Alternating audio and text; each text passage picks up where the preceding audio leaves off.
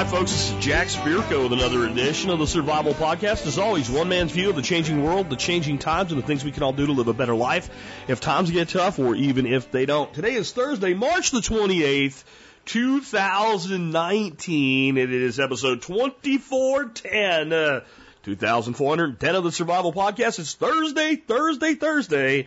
Time for your calls to the Think line. It's been a couple weeks since we had one because of some events. And uh, so I'm glad to be back to the listener call show. I have a big backlog, and that's a good thing. That means I have a lot of calls to pick from. Gonna say that almost every call that I screened today got on the air. You guys are doing a good job. Remember how you do a good job to get on the air. Call the Think line at 866-65. Think. Do so from a quiet area, not from the back of a motorcycle or while running a chainsaw. Make sure if you're on a cell phone, you have a couple bars so you have good signal because no one will be there to tell you that you sound like this. Hi, Jack. How, and I was tree, and I get them. None this week. Uh, so you guys, like I said, did good. Make your point or ask your question bottom line up front style. Hi Jack, my question is blah blah blah blah blah blah. And the details are. And if you do that, you are very likely to get through my screening process and on the air. Let's talk about the people that did that today. I got seven great questions today. Question on why I agree with Dave Ramsey on debt elimination, but not on investing. Very good question. Uh, scaling up aquaponics to small commercial size. John Dowie of Dowie Farms has that question for us. Um, someone wants to know how to make mead like I teach you how to make mead, but they don't want to like actually do it because they made my mead and they went, yeah, it worked really great. It's really dry, kind of like a Chardonnay. And that's the point, but they want it to be sweet. Okay, I'll tell you how to do it so the mead comes out a bit sweeter. Question on how I would invest a $10,000 windfall. Check just shows up. Here's 10 grand. What would you do with it, Jack? Um, question on buying real estate near a military installation. Light and heat requirements when starting plants and growing plants to starter size indoors. And balancing time with family against other demands on your time. This question actually is about the responsibilities to your family versus your homesteading activities, but I don't really think that that's the way to look at it. It's period the things that you want in your life that maybe your family doesn't versus the things that you need to do with your family. We'll talk about finding balance today in the anchor question on today's show. And with that, let's go ahead and dive right into it. Take the first call on investing and where I disagree with a guy I have a lot of respect for, Dave Ramsey. Hi, Jack. This is Ted from California. Got a question for you about your uh, investment philosophy and how it differs from Dave Ramsey's. I know you've stated in the past that you agree with his debt reduction approach, basically, but you differ in terms of what investments he advises. Um, just uh, wondering if you can, in summary, just capture what what your philosophical differences are. And the background of it is that I'm looking to put my retirement nest egg uh, where it can most count and uh, getting ready for retire. So just trying to look at the pros and cons, different approaches for investing, that sort of thing. Thank you very much, and thanks for all you do. Bye. All right, so so like I said, I actually have a tremendous amount of respect for Dave Ramsey. I, I do find him to be a little bit one dimensional, and what I mean by that is, for many years when I still had a job, I used to listen to talk radio and the one dimensional nature, not to mention the ridiculous number of commercials on talk radio, is one of the reasons I started the podcast. I was like, you know, I think people would actually like content and actually be able to get, you know, in an hour, get about an hour's worth of content instead of like 27 minutes worth of commercials and 33 minutes worth of content if you're lucky. Um, and then there was also the one dimensional nature of the thing. So Dave's deal is debt elimination and managing your money but he's incredibly one dimensional, which is one of my problems. And what I mean by that is let's say that somebody came to me and said, Hey, Jack, uh, Dave Ramsey needs you to be a guest host on the Dave Ramsey show. Key is he doesn't want you giving your opinions. He wants you to handle the questions as close to like he would handle them as you can.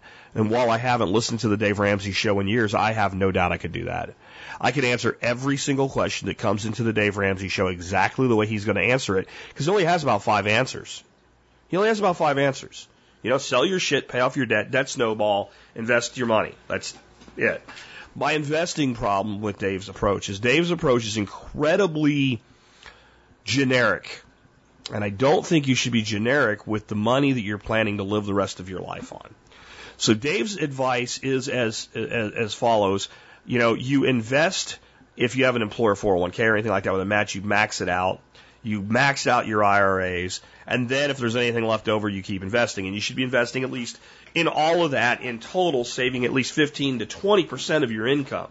I don't have a problem with that. That's not something that I have a problem with. However, the way he suggests to invest is as follows. Pick a well defined group of mutual funds, four to six, uh, and diversify your money into those and just keep putting money in. I'm not completely ready to lose my mind yet. Uh, okay, you know, okay. It's a bit vanilla, but in general, it can still be a winning strategy. My problem is that he does not believe in ever getting the hell out of the way of a downturn in the market. Now, when I say this, I'm not talking about a correction of a few hundred points. When they tell you the market crashed because it went down 500 points, but that now represents 1%, and a 1% decline in a market in a year where the market's up 9%, that's not a crash. Okay? Back in 2008, when I first started doing this show, was when I had my complete and total divorce from Dave Ramsey and his investing strategy. I got on the air and I said, when there was 10 people listening, I know there's only 10 of you, but if you have money in the stock market, get out, get out, get out, get out, get out, get out, get the hell out of the stock market now. Get out. Even had people write in, but I'm in a 401k and I can't take my money out. Put it in a cash value fund, whatever you got to do, get it out of stocks, get it out of stocks, get it out of stocks. Get out. Now the reason for this was, it's not because I'm clairvoyant and I'm smarter than everybody else. It's not because I'm Spirigodamus and I can see the future.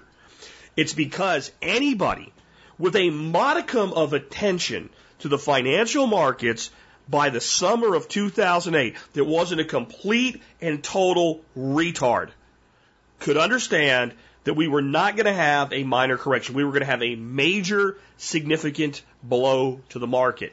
Now, I was actually shocked at the bottom about how far the bottom was. But the fact that it was going to be bloody was painfully obvious to me. And that's why I was able to say, get out, get out, get out. So I'm not talking about day trading. But when Dave Ramsey says something like you can't time the market, my response to that is either you or your money manager, financial analyst, etc., is incompetent when we're talking about this type of move. And where I really ended my faith in anything the man had to say with investing was there were people leading up to this who called him and said, I'm really, really nervous because they started paying attention. I'm really nervous about this. I have a friend, he's in investing, he says a big bloodletting's coming. Oh, he, no one knows the future, blah, blah, blah. And you had people even saying like, do you think it would make even sense right now to like, just put like 25% of my money into cash? Oh no, you don't do that. You just write. Okay, this is incompetence. And I'm going to tell you what else I think it is with Dave. As much as I want to like the man, I think it's I think it's intellectual dishonesty.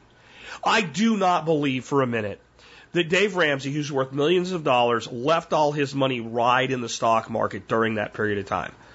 Because I don't believe that Dave Ramsey makes his own investing decisions. I believe that when you're worth that much money, and I'm not worth anywhere near as much, but I'm worth enough that I have a money manager. I don't have a financial advisor. I have a money manager and my money manager makes decisions for me. Okay? Like, we're not doing this. We're gonna, we're gonna, we're gonna tie the boat to shore for right now. Now, if it's a significant move, like, hey, we're gonna go all cash, or hey, we're gonna go 50% cash, I'm gonna get a phone call before that happens. There'll be some trading that he does for me that just happens. And I get a statement here. Here's how much, much money we made this quarter. But if, if there's something like that, then, you know, we're going to talk about it at least so that I understand why he wants to do that. Or I'm going to call him and say, hey, I think we need to do this, and we're going to do it together. And that's what people that are worth enough money to have money managers do. They don't not time the market. They don't just ride through it. Now, I will give you some defense of the man, and I'll tell you why I think he kind of has to do this. The last I checked, Dave Ramsey has something like 3 million people that listen to him on syndicated radio. Plus, I don't know if he's on, I, I don't really watch TV much anymore, so I don't know if he's still on, but at the time, he was on, you know, Fox News, MSNBC, all that, all their financial stuff all the time. So he probably had exposure to 20 million or more people that are investors, you know, in one way or another. So imagine what would have happened if Dave Ramsey said, yeah, you know, I think the stock market is about to really go into a massive decline and it would be a good time to take your money and put it into cash. And 10% of the people had done that in a day. It would have caused the crash. It would have accelerated the crash and it probably would have made the crash worse. Once you get up to a certain level of, of public exposure, you get into a point where you can actually cause the market to be influenced by what you say. And so I think that it's possible that he might have ended up in a lot of trouble for telling the truth. I don't know that. But my view of investing is you, if you're not timing the market, you're not investing, you're gambling. And again, I'm not talking about day trading. I'm not talking about options trading. I'm talking about when every indicator on the planet is screaming a major correction or crash is coming, just sitting there and riding it out and saying, well, I'm dollar cost averaging. I find it to be absolutely irresponsible. So that's where I disagree with him on investing. I am even okay with the general approach of a nice portfolio of mutual funds held as much tax deferred as you can, outside of tax deferred when you can't, and having that be the cornerstone of your investing. That part I'm okay with. Letting yourself take a 50% bath when you don't have to, I'm not okay with that, and I will never be okay with that. I also find his advice on gold and silver to be reprehensible. Um, there were many people asking about putting, you know, five percent of their money into gold. At the time, gold was trading well under a thousand dollars. In fact, I think it was somewhere in the neighborhood of four hundred dollars an ounce. This is before the market crashed, before gold made its run. His advice to those people literally cost them millions of dollars. So when somebody's advice on investing costs their listeners millions of dollars, I, I generally don't agree with their advice on investing. That's why. Now, I will tell you there is one place I disagree with his advice on debt. He will advise people to never, ever, ever, ever do something like take a home equity loan to pay off their debt. I understand why. And in some level, I agree but in some levels I completely disagree. Let's say we have the following scenario. A person has gotten themselves in a debt but has worked hard to pay the majority of it down. They've paid off all of their small credit card debts following the snowball method, which is we take the smallest debt first, we pay it down, we take that next one, we pay it down, we pay it down, we pay it down. They've done this to the point where their credit has become pretty good. And, and they can now get a home equity loan at a, maybe instead of even an equity loan, they can actually just refinance their existing mortgage and lower their interest rate that they already have. Like they can get a better loan than they already have. And let's say that person is sitting in a house with uh, an appraised value of about $225,000 and they owe about $150,000 on it and uh, they owe about $20,000 still in credit card debt. Credit card debt is somewhere in the neighborhood of 14%. Uh, payments are very large. They can refinance the home take $20,000 out of it, use that $20,000 to turn the credit card debt into a zero this second, and their mortgage payment will be the same or less than it already is. There is no place I can make a ethical mathematical case to that person not to do it. And what he's saying is if you don't go through the pain, you'll get back into debt. That is predisposing that you know the person's behavior. I believe there are people that that could happen to. And I believe that the majority of people in the scenario I just described would be far better off to go ahead and refinance the loan and pay off the credit card debt. And then they can work on paying off the house. And if you do the math, that person is going to be tens of thousands of dollars in the, ahead in, in the worst case scenario, as long as they don't go back into the credit card debt. And again, when someone gives somebody advice that costs them tens of thousands of dollars, I, I don't agree with the advice. So I'm not trying to beat the man up. And I know many of you like him, and many of you, your life is better because of him. So don't feel the need to defend him. I'm giving you my opinion of some bad advice from a guy that nine times out of ten gives great advice. Uh, good question. Let's take another one. This one on aquaponics. Hey, Jack. How are you? It's John from New Hampshire. Hey, I have a question about your aquaponics system. I know we spoke privately, but figured it'd be good for the show. Um, looking to take your system commercial um, and grow lettuce, lettuces and field greens and things like that. Just curious, what do you think it would take to take your system with your wicking beds to a commercial level to produce somewhere in the neighborhood of 10 pounds a week of salad blend to start out and then hopefully be able to grow it. And what kind of a footprint do you think that would take? And then the third part of the question is, I live in New Hampshire, so I have to be able to grow this stuff in my basement and I got to be able to keep that basement at the right temperature. So thanks, Jack. Great show. I'll talk to you later. Bye. Okay, so first, John is a personal friend, and John, I apologize that I have not made time uh, to talk to you about this one on one. I obviously can't do that with everybody, but you are a personal friend, and I said I would do that. So we'll maybe we'll try to do that next week. I got a busy weekend ahead of me. Um, I'm going to try to help you out in a way that can be as helpful to as many people as possible here. Uh, you keep bringing up wicking beds, and I honestly don't think that's the most likely best bet for you but I could be wrong. So let's let's talk about that.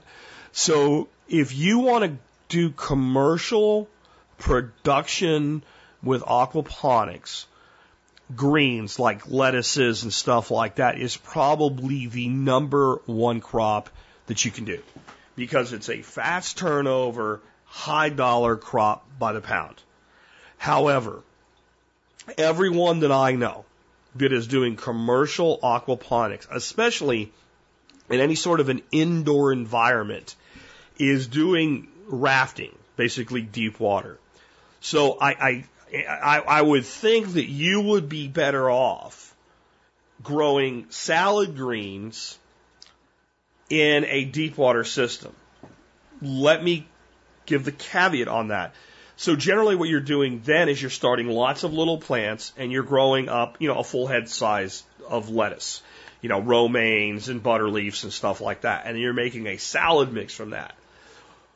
Based on my knowledge of your business model, which is primarily selling microgreens to high end stores, high end restaurants, I should say, my instinct is the type of greens that you want to grow are even a faster turnover style of green, and we're looking more at like mesclun mixes, baby greens, and things like that. That will probably be something you can do far better with soil. My experience in doing that with soil is you need fairly high end lighting, higher end than you're doing with your microgreens, where you're just basically greening up the product at the end of the grow. So you, you you're going to have a substantial investment in lighting to do this. And I don't know that there is any reason, if that's what you want to do, to do this with aquaponics other than the fact that maybe you want to do both and you're going to be rafting and soil growing. So you're going to have a pump, you're going to have water. And since that's the case anyway, why not go with a wicking bed model that automates your irrigation? You don't have to worry about it. well, there is a reason. So if you're going to be growing like a mesclun mix, then you are in a situation where the plants that you're growing, you're going to be doing a seed, a seed throw, very similar to what you do with microgreens, though just not quite as dense. And that means that the surface is going to have to stay moist. And if you're doing a wicking bed, you know, that last inch of soil is generally not very moist. The way we compensate for that when we're growing larger crops is we put down a layer of mulch. Growing mesclun with an inch of mulch over it generally isn't the best practice, right? We generally want to grow like a mesclun style mix. And if you've ever been to a restaurant and they give you that salad and it's all little baby leaves, that's what I'm talking about. You know, there's like 20 different mixes in there and they all come together and you got a little frisee and a little baby romaine and baby spinach and all. I think, I think that's what John wants to do. So if you did that, then you're still talking about soil based beds. You're going to have to have mist sticks or something like that on to keep the soil moist until the plants germinate. Compounding it, where is it worth doing a wicking bed is since that plant's only going to grow about three inches tall before you harvest it it's only going to put its roots down about two inches. So, will it get much advantage from the wicking? Maybe, maybe, because generally one of the good things about this crop, unlike your microgreens where you've tested it, is it is a cut and come again crop. We sow, we sow it, we grow it, about 21 days we cut it, and probably 14 days we cut it again, we till it, we resow it. That is how most people growing these mixes do it. Again, though, I don't know that there's enough advantage doing aquaponics to make it worth that, where maybe just a stock tank full of water and a pump and some mist sticks to keep things irrigated is a better way to go again, it's all back and forth here. And this is why we probably need to talk about this on the phone. And when we do, maybe I'll talk about our solution on the air. As you know, though, you get less problems if you don't water from above. So you might then look at doing kind of a shallower wicking bed. I would not do flow through when you, like you've used, uh, the, the concrete mixing trays, like 21 gallon mixing trays. You can grow a lot in one of those. A lot. But if you do a flow through wicking bed with those, I'm telling you, they clog up really fast. So it would be more along the lines of I would actually make it like a flow through and let it return and you just run a timer and maybe run the water for two minutes three times a day because that's going to run it till it overflows, but it's going to stop so it's not constantly running. That's going to cost less money to do as well. All right, now let's let's move on.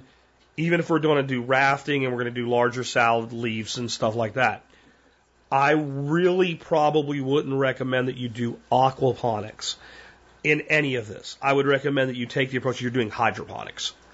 You are doing this commercially and you're not doing it in like a high tunnel greenhouse or something like that. You're not going to grow, you know, 50 tons of food a year or something like that, and you're never going to make any money on the fish. So if you're not going to make money on something, then I believe in eliminating the variable. So pump shuts down, fish die, right? Uh, fish have to be fed, all that shit. So I would say that you would then basically build a reserve tank. You'd build it in the footprint of an aquaponics system. You'd have a tank that would be like a fish tank.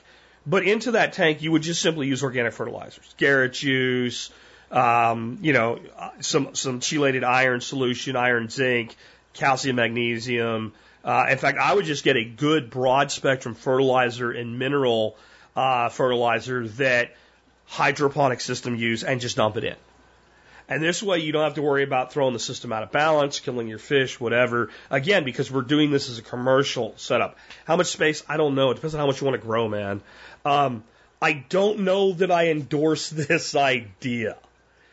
I, I would feel more comfortable with let's set up basically deeper, if, if you want to do the mesclun thing, John, Let's start out and let's set up deeper versions of your microgreens grow trays. You already have all the technology figured out on how to do this. You're just going to probably need a, a, a, bit of a higher end light. Though you can try T8s, it might work. T5s, you know, I mean, but like you're gonna you're gonna need a good full spectrum because we're asking the plant to do more than just get up to its, you know, we're, we're going to be on it for a set of true leaves right? Where with microgreens, we're generally stopping before we get true leaves. And, you know, you come up with a way to irrigate the surface for like the first two days, first three days so you get good germination, and then water from beneath after that. And I would start there and see what that teaches you about your, and I would do it with two to four trays. Just eat it yourself or give it to your chefs as samples or whatever so that you can see if this is going to work. And then if it doesn't work and you're not getting the growth you want and you know the lights you're using are not giving you the growth that you want and you have to invest in better lighting, you can then get two or four of those trays working and you can do the math and say does scaling up to a full commercial size and integrating this into my business model does it work? Because your climate, like you said, is a short growing season, but it's still six months. And you may find that something like a, a, a group of four by eight raised beds outdoors that you farm six months out of the year and you supply your, your customers six months out of the year with locally out, outdoor grown stuff might be more financially advantageous to you and it gives you half the year where you're doing less work. However, I, I think I know what you're going to say. That's what everybody does. And that's why these guys rely on out of state production for this product. And I want to compete with the local people in a way that they can't. And, and then I'm going to say, you're going to, I need to know more, man. I need to, here's some stuff to get you thinking. This is enough to get other people thinking about this type of a process and about the limitations of it. And I know I'm going to hear the word nasturtiums. And I, I don't know that I got a good answer for that right now. Um, but my gut, dude, is as you're growing your business, if you can finagle some way to develop a piece of property with a greenhouse on it, a big greenhouse, like a high tunnel, you will be much better off. And you probably can get at least into like being able to grow 10 months out of the year. And that may be enough to give you what you want.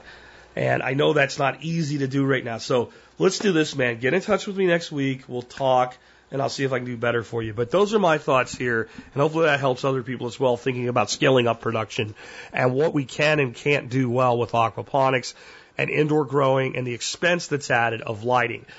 John makes good money with what he does growing with 100% artificial light, but he does that because he's selling a product by the ounce, right? You're selling microgreens, you sell by the ounce. As we move up, it gets a little more difficult to offset the expenses. Let's take another one.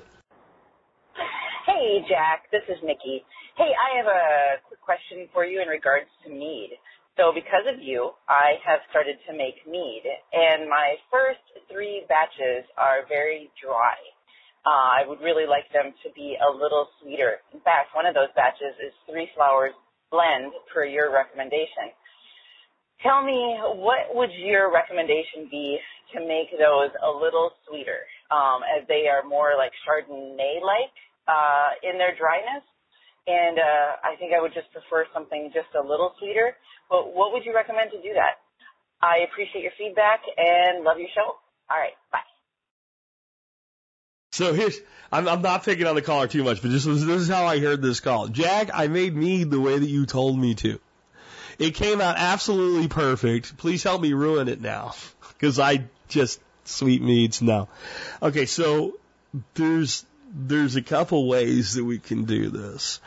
Um, one way would be, and it would let, help you make the mead that you want to drink right now more drinkable for you. One is to basically, and people call this killing the yeast. You're not killing the yeast. You're basically sterilizing the yeast.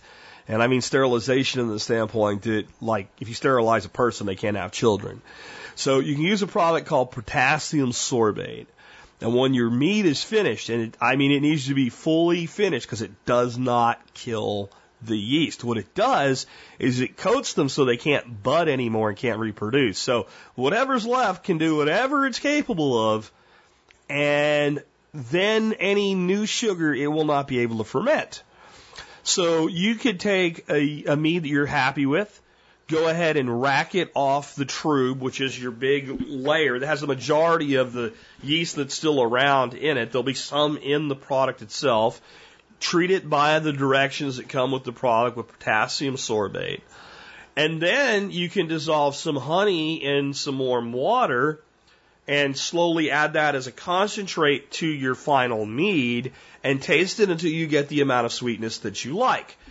The beauty of this is that you will be able to get the exact amount of sweetness that you want. You won't be under or over. You'll come up, and once you know what it is, you'll say, when I make this mead and ferment it with this yeast to this level, I'm going to need exactly this much of a honey addition to bring the sweetness up. That's one way to do it. Another way to do it is if you're following my method, you're using two yeasts, not one, and you're using yeasts that are really, really good at what they do. And they are high attenuating and high alcohol tolerance. So another option would be to select a yeast and probably a good strong ale yeast that has a tolerance somewhere of about 8 to 10% and use a different yeast. The advantage of this is you don't have to really change anything. And, you know, three pounds of honey to the gallon is going to give you an alcohol by volume of somewhere to 16 to 18%. So if we use the yeast that absolutely can't get past 12%, once we hit 12%, the delta, the other 4 to 6% that would be in there, well, It's going to be residual sugar. It's never going to ferment out. The alcohol is plenty high enough that it's not going to spoil or go bad on you. 4% alcohol does that in spades. And you'll end up with a sweeter mead. The disadvantage is that when you taste it, it still may not be what you're looking for. It may be under attenuated. You might now say that it's too sweet, right? But you can figure that out. Then you can say, okay, now I need to back my honey down to two and three quarters and you'll eventually find what works for you that way. That's another way you can do this. And then the, the, the third way that we can do this is we can simply increase the amount of honey. And I go with three pounds a gallon. If you go to four pounds a gallon, even the yeast blend you're using is going to crap out on you. And it's not going to be capable of bringing that full amount to full fermentation. The advantage of this is it's as simple as using more honey, the disadvantage is that it is it is going to have more of a real honey like flavor, more of a it's hard to even explain. It's not just that it's less dry and more sweet. It's now a thicker and it's got as it ages, meads that are made with really high amounts of honey have a, a characteristic that I actually kind of enjoy but a lot of people won't. So you're going to have to figure out which one of these works for you. The last option would be kind of what I started out with, with, you know, adding more to sweeten, because then you're only adding it to sweeten.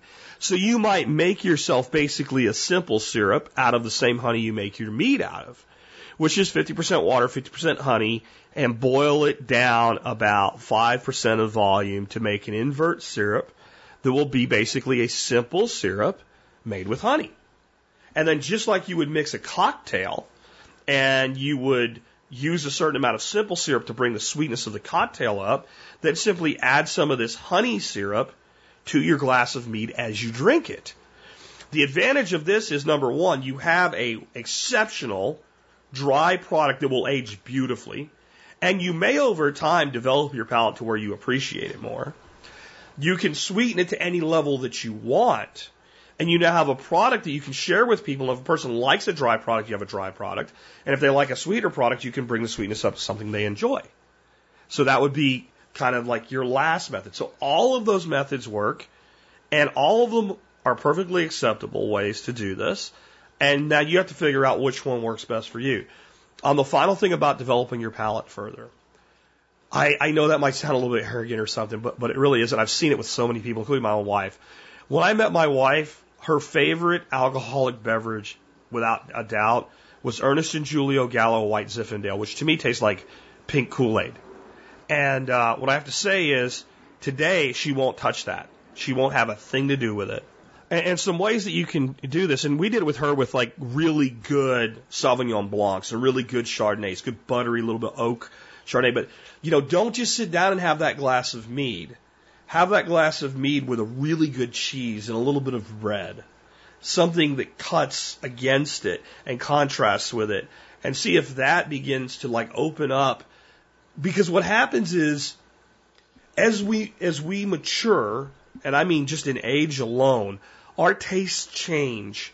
This is why kids really, really love sugar and adults not as much.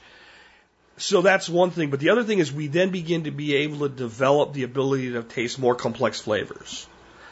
And when we first begin to do that, we can't.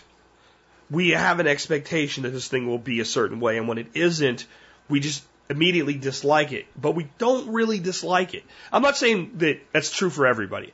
I'm saying for many people that you give the, these more complex adult beverages a chance over time, all of a sudden you really don't want them to be any other way. And there's a reason that if you go into a good wine shop and say, I'm looking for a sweet wine, they're going to have a very small section for you to look at and a very large section for everybody else.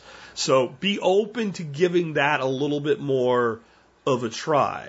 And you can even try simply just adding a little bit more honey. Go go to three and a quarter, go to three and a half pounds to the gallon, and make that more complex mead with a little bit more sweetness and try letting these ones you've already made, let them get a year of age on them.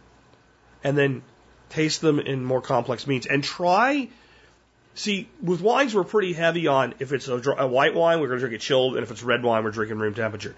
Try some of your meads at room temperature too, not just cold. That often changes things. Or try them cold if you're doing it. Try different temperatures. And you'll find that some meads, even though they're, they're they all kind of are more analogous to a white wine, are fantastic chilled, and some meads are fantastic at room temperature.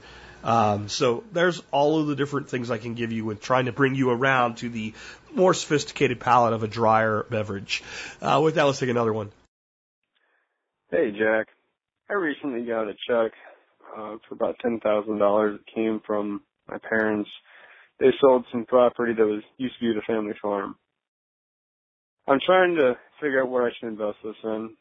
My parents said, "Oh, use it to pay for you know your next vehicle."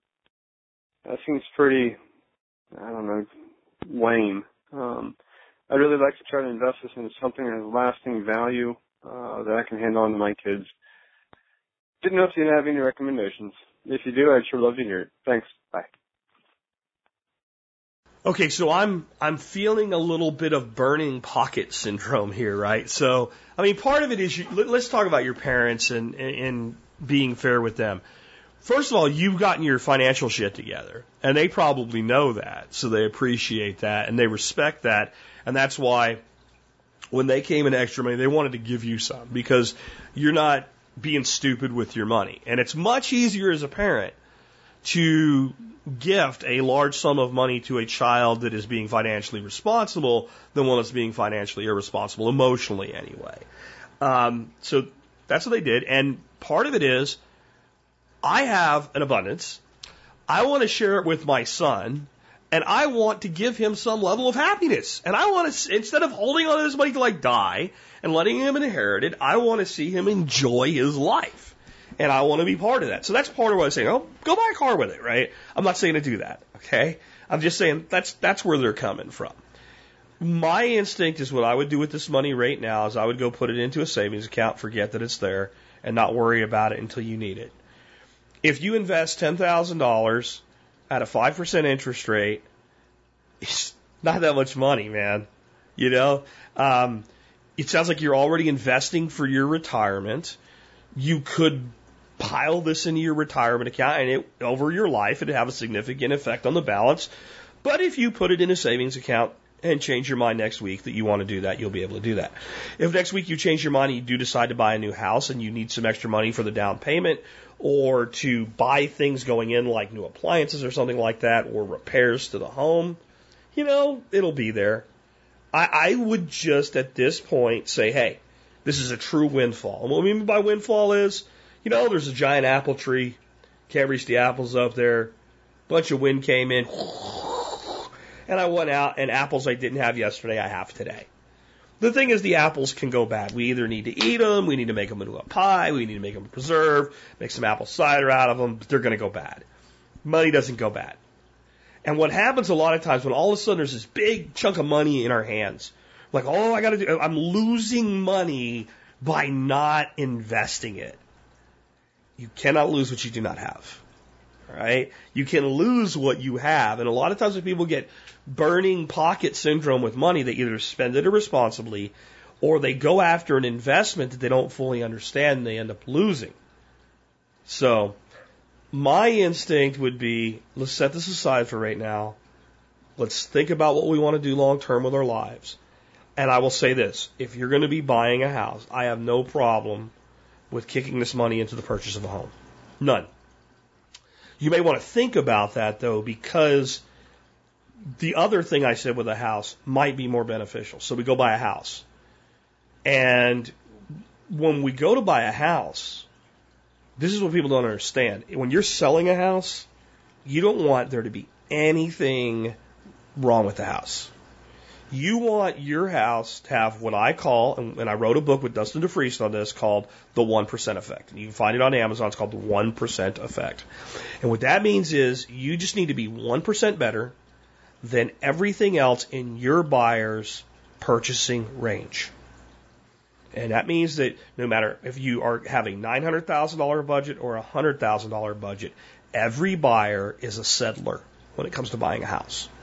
So when they go out, they want to do the best they can for $155,000. That's the most money that they can get their hands on. So everything they look at is going to be 130 to 150,000 dollars, right? That's if they're 150,000 dollar cap. And if your house is in one percent better than everything else they look at, you're going to sell that person a house because that's how people make decisions. I always said that was smart as a seller. I never said that was smart as a buyer. No, what you want is the house that isn't in the top 1%. You want the house that is in the top, you know, it is in the top 5% of value, but it shows in the bottom 20. It needs new cabinets, needs new carpet, or it needs new countertops. It needs to be painted. It's got some repairs that need to be done that weren't. The reason you want that house is it is going to sit on the market longer than all the stuff that shows better. Even if it's worth more money, it's going to sit longer in general. Okay? In general, because the first time a person like me, or hopefully many of the people listening to the show comes along, they're going to buy it. But what they're going to do is they're going to lowball the offer they're going to realize like, okay, this house needs this, this, this, and that. And what that usually means, not always, sometimes the, the, the seller is lazy as shit or doesn't listen to their agent and doesn't want, just doesn't care, right? What it usually means is the seller does not have the money to do the improvements. They know it would be better, but they don't, they, they don't have it. Maybe that's why they're selling the house. Maybe they bought a new house and they're making two payments. You know, whatever. Maybe they got to move really fast and they didn't have time, but they also don't have money. They don't have the money, and that means it's not going to happen. And every month that goes by, if it's a twelve hundred dollar payment, they're twelve hundred dollars in the hole. It's like even if somebody paid twelve full price, they're paying twelve hundred less, twelve hundred, and every month that's happening. So when you have money in your pocket and you are buying a house, you have a position where you can be tough as a buyer because you know I have this 10 grand. So I can look at this house as though that $10,000 was spent already. But I'm going to get to control how it gets spent. And so if you, you know, you sound like you're thinking about buying a house, to me right now, until you make that decision, I would keep this money safe and liquid. Once you buy that new house and you've gotten through that process, then you can look at it and say, do I really want to use this money or do I have other money? And do I want to go ahead and throw this into my retirement? Do I want to just leave it sit there? Do I want to go ahead and put it in, you know, break it up in about, you know, thirty, thirty, three hundred dollar pieces and ladder it into a CD as a relatively liquid form of capital. You know, you, you got every option in the world. But right now, thinking about buying a house, man, I love that.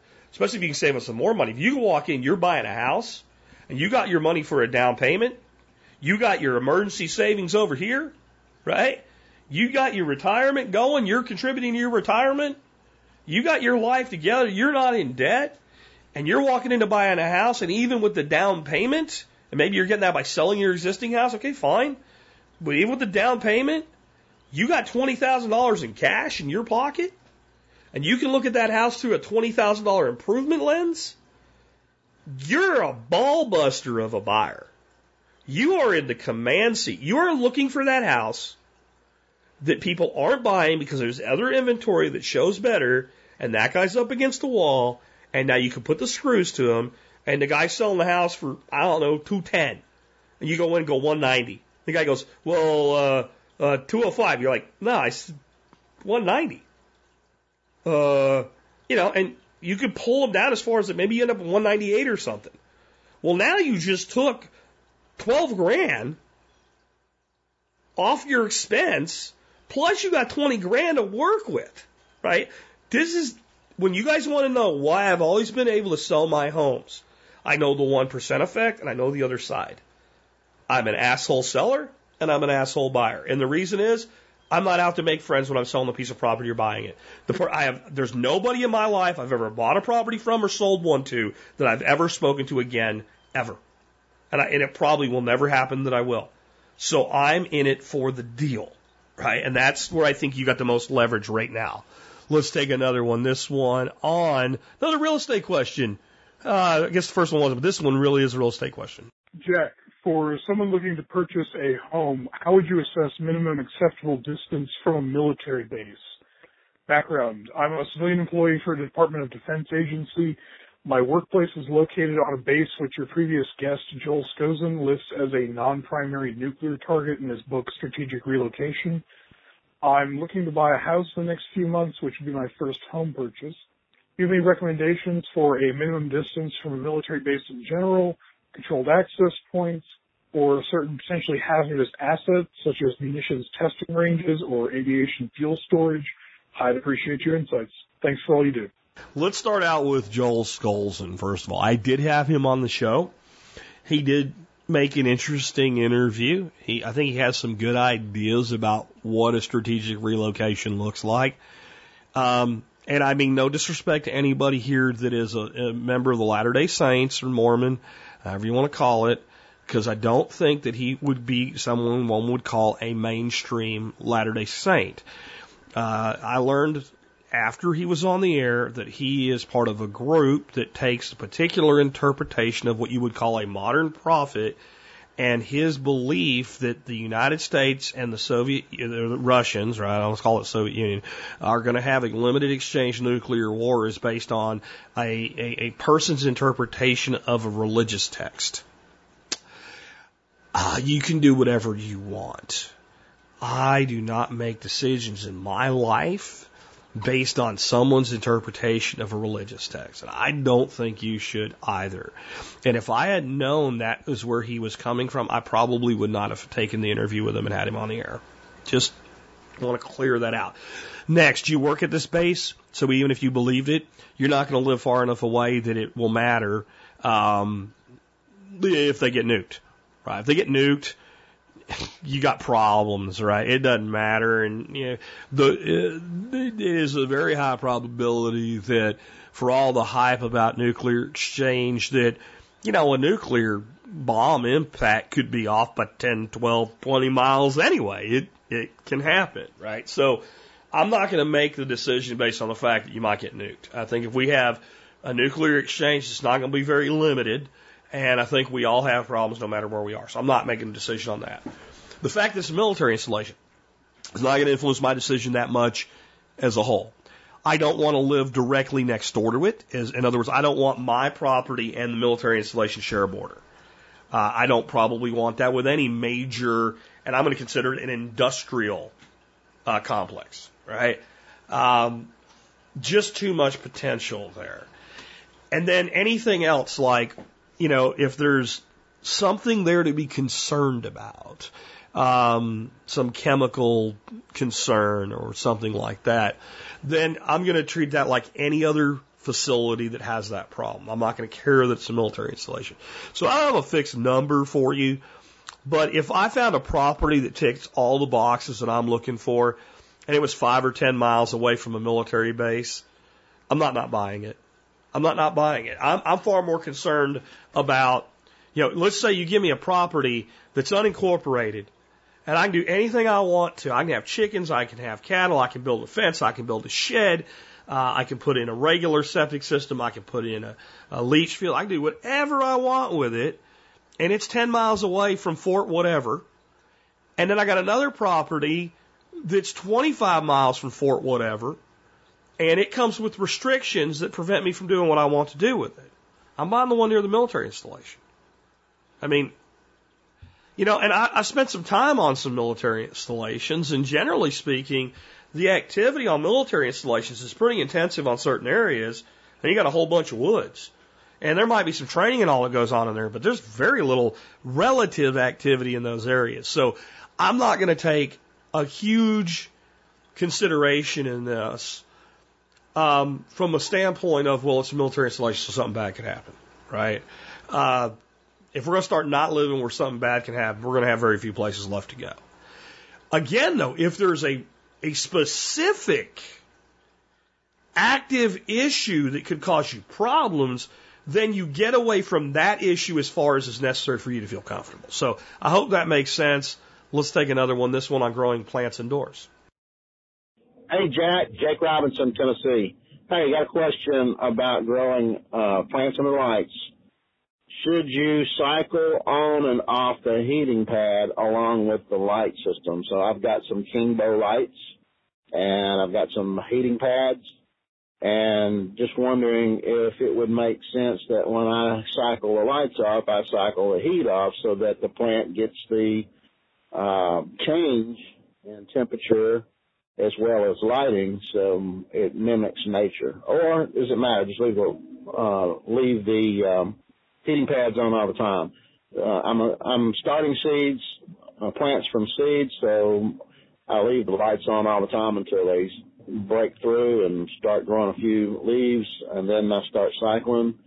Uh, but should I just leave them the heat the heat pad on, or is there time to take the heat pad totally off of the plant as well? All right, ma'am. Thanks. Look forward to the answer. So my answer is probably Jake. So let, us think about this. Um, the majority of the growth of your plant is going to occur while the lights are on, and the reason for the warmth isn't because the plant will die without it. You're indoors already. So uh, we're not trying to keep the plant alive. We're just trying to get it to grow faster. And the primary time that we're most concerned about this is with germination. And so indoors, under lights, you may not even need heat once your plants are getting some size to them. Um, you can make that determination by, you know, turning half, half your heat off and seeing if you can see a difference between the plants. Because you're paying for that heat, right? And I know you this year, Jake, are trying to grow enough plants to sell some. So the less money you have into them, the more money you make off them. So if we can eliminate heat, then maybe we need to. Uh, or maybe it's smart for us to. Turning off at night absolutely works with a caveat. I would say until those plants get like their second, or like if you're still seeding and doing new flushes of plants, until that plant gets, you know, two, three sets of true leaves on it, I would keep the heat on. And then you can decide whether you want to run it just when the lights are on during the day or just uh, not at all anymore because it's that cold soil that slows your germination rate down. That's the main reason we heat our plants. So, uh, pretty simple, pretty short one. I'll tell you why I like at least shutting the heat off at night. This plant is eventually going to go outside. We're spoiling it right now. Let's not overspoil it. And plants are designed to grow in systems that have thermal gradients and it gets colder at night. So I think, especially with plants, peppers really get stimulated by having temperature swings. So I would at minimum do what you're suggesting, but I would also consider uh, at some point you just probably don't need the heat anymore. And one of the things you can do to make that determination is get your thermal gun, turn the heat off, and see what the temperature of the soil is and the temperature of the leaves of those plants under those lights without the heat. And if that temperature is significantly above the room temperature, I figure your room's at least 68, 70 degrees. You know, if you're getting a, a soil temperature with the lights alone in the 80s, that's plenty warm for that plant. If it's a high 78, 80 degrees, you know, you're, you probably don't need the heat anymore once that plant's up and growing. And again, every dime you don't put into them is another dime you get out of them when you sell them, or even if you're planting them, it's more of a return on the food. So, good question, Jake, and good thinking. Let's take one more for the day on developing balance in our lives. Hello, Jack. This is Zach from East Texas. I had a kind of in-depth question for you today. Um, I was wondering if you have any advice on balancing your homesteading projects and also family responsibilities. I've got a lot of things going on, you know, around my house, and also I've got a lot of things going on in the house with the family, and I'm just having a hard time balancing the two. So I know it's kind of a personal question, but if you have any tips, since you've already been down that road of raising a child and uh, and doing homesteading projects, maybe you had some advice. So have a good one. So as I said during the intro, I wanted to change this from balancing taking care of your family and spending time with your kids and your wife and all that stuff uh, and and your homesteading projects to just in general the things that you have other obligations and desires to be involved with that take you away from your family and your family.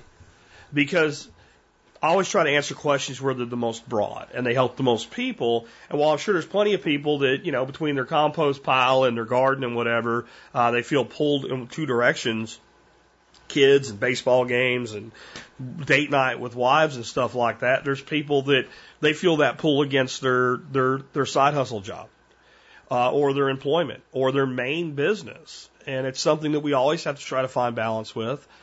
And when you're a driven person, no matter what you're driven to do, you're always going to have to do this uh, and, and and work on it. And you know, one of the things I always told my wife when I was building the podcast was, I know I'm taking a lot of time away from you now, but it's so that I can give it back to you later. Well, I could see a path to that, but you know, you putting in one more garden bed doesn't necessarily do that. So to me, when in doubt, side with family.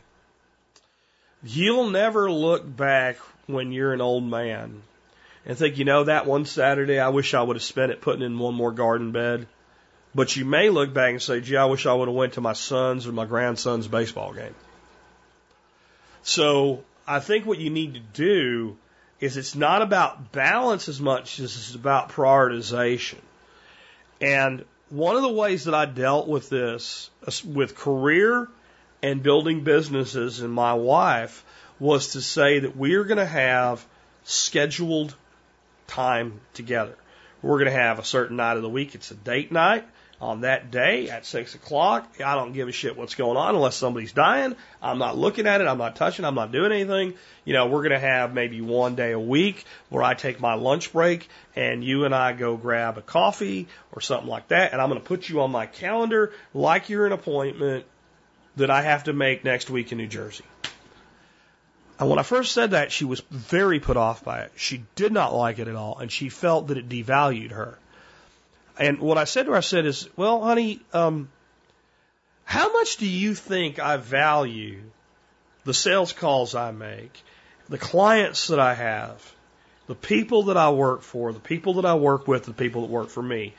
Um, do you think I value them? She, Sometimes I think you value them too much. Great. Wanted that answer. So when I make a, an arrangement with my sales rep in DC, that next Tuesday at nine o'clock, I'm going to be at the train station for him to pick me up, and I'm going to be in town for three days, and we're going to go do five appointments a day. Do I put that on my calendar? She said, yes. I could see her roll her eyes because she knew where I was going with it. And I said, why do I do that? She said, so that you won't miss it. I said, and what we're discussing is that sometimes you feel left out, that I don't spend enough time with you. So don't you think you rate as highly as all the other things that go on my calendar? And we came to an agreement that that did in fact make sense. What she wanted, what she wanted to do was rate so high that she didn't need to go there. And this is why we tend not to take this approach with people we love, but it's also why they tend to end up in the back of the line. Because everything that's on that calendar or Rolodex or however you manage your time, everything that's on there gets done, and then whatever's left, we spend doing other things. And sometimes there's so much on there that when we do get to that point, all we want to do is take a freaking nap or have a beer and watch TV. And now that's what she's left with, or that's what your kids are left with. So what I would do to rectify this issue is to say, here's the stuff that I don't want to miss. I just, I don't want to miss this.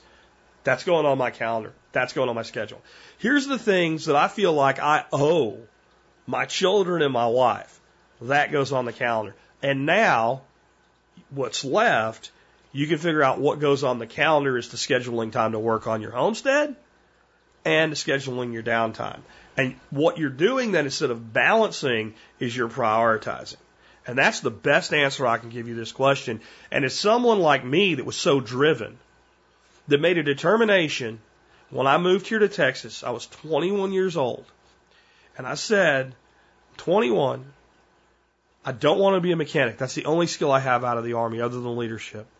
No one knows me. I don't want to go to school. And I want to give myself in four to six years, I want to be making $100,000 a year. And I have no idea where I'm going to start. but I'm going to start somewhere and I'm going to drive my ass off to get there. And I was able to do it. I was able to do it by the time I was 24 years old. I did it in three years. Closer to four, because I was close to 25 by the time I did. The only way a person that's that driven is going to also have a good life with people that they claim to love is for those people to get an equal priority to all those other things and be scheduled as such because they're just as important, if not more so. It's not, you don't go there because you're more important. You go there because you are. So hopefully that helps a lot of you dealing with this type of situation, no matter what the reason is that you're dealing with it. With that, we've wrapped up another episode of the Survival Podcast, guys. I hope that you did enjoy the show. And if you did and you want to support us, you know there's a couple ways to do that, right? One, you become a member of the MSB. Trust me, guys, you become an MSB member, you'll get your money back. And even if you don't get your money back because you don't use the discounts, and I don't know why you wouldn't, uh, you basically what you're saying is, look, I listen to this show, I think it's worth 20 cents an episode. It's really 18.3 cents, but who's counting? right? You think it's worth 20 cents an episode. If you're like, you know what, I would pay 20 cents an episode for TSP if I had to, join the MSB and you'll be able to do that. Uh, and next up, you can start your online shopping at tspaz.com. T-S-P-A-Z.com, tspaz.com. Uh, today's item of the day for T-Spaz is Sadaf sumac. Yes, sumac, like the bush that grows outside. Many of you are like, it's poison, you fool, you'll die. No, you won't. Uh, first of all, the sumac I'm talking about is grown in the Middle East. Put that on the shelf for a second, though. When you go outside and you see a sumac bush and it's got red berries on it, it's not poison sumac. Poison sumac grows white berries and they hang down. Sumac, staghorn and smooth are the two varieties in North America, grow an upright berry that turns red. It will be green early on and it will turn red. That's what you're looking at, it grows up kind of sort of in some way looks like crepe myrtle, but the berries grow like an upward cone style. That's sumac. You could actually use that very similarly to the Mediterranean variety. The Mediterranean variety, though, is actually in the same family as the cashew nut. And it is one of the greatest seasonings out there. It has kind of a citrusy flavor, but it's got some other things going on on it. If you look at my review today, you will see a bunch of different uses from something called carrot fries to a lamb sausage and a lamb stew that can be made with that sausage as well, and some other really cool ideas. I will also tell you how to make zatter. Zatter is a seasoning or zatar, right? I don't know how you want to say it. It is an incredible kind of secret seasoning. Uh, and it is used in a lot of Middle Eastern things. And I tell you how you can make it. And the keystone ingredient in in zatter is uh, or zatar is sumac. And I believe that if you learn how to make this stuff and you use it in certain things, it will change your life from a culinary standpoint just a little bit. In fact, uh, one of the most excellent uses I've seen of it is a new um, See, Alton Brown is where I'm going with this. Alton Brown did the show Good Eats, and he's now doing Good Eats Reloaded. He did that show for 12 years, and he's come back around, and he's like going, "Yeah, I could have done that better," or "Here's what I do now," or "Here's the changes I made," which I think is really cool. And he just did a reloaded version of his roasted chicken, and he used this seasoning in that. And I give you the link to the recipe for that as well. It's pretty, pretty outstanding. It really is. So, anyway, check it out. Sadaf sumac. Uh, and the one little caution there, you know, it's not poisonous, but if you're allergic to cashews, you might have an allergic reaction to this because it is in the same family. That's like the only heads up there. Another thing is this this stuff from Sadaf. One of the reasons I've selected this as my brand I recommend, it has no salt. Now, you would think that if something's just called sumac, it would have no salt. It would be sumac. Uh, a lot of the products that are sold, especially that come from the Middle East, um, have salt in them, and it doesn't even say on the label they have salt. When you taste them, you know they have salt. It should not taste salty. So they sell it for less, or they sell it for more and make more money, but they're cutting it with salt. That is not what you want. So this is a, vari- a brand you can you know you can rely on to uh, to be exactly what it says that it is. That's why I recommend it. And remember, anytime you buy anything at T-Spaz or even just start your shopping there, you help the show and me no matter what you buy. So it's an easy way to help us out. That brings us to our song of the day. Song of the day today, as we continue spiritual week, is called "See the Light" by Green Day, and um, this song is about kind of that journey that we talked about with "Carry On My Wayward Son," and uh, it's about the belief that there is something higher out there. There is something more to the world, something more to the universe than just what we see. But also a realization that none of us really know what that is. We can think we know. We might follow a particular religion, but in the end, we really don't know. But in the end, the journey and the desire to know and the hope that someday we do is a big part of what drives us as people.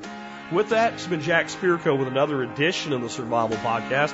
Help you figure out how to live that better life if times get tough or even if they don't. Well, the river, fell into the sea, where the non-believers go beyond belief.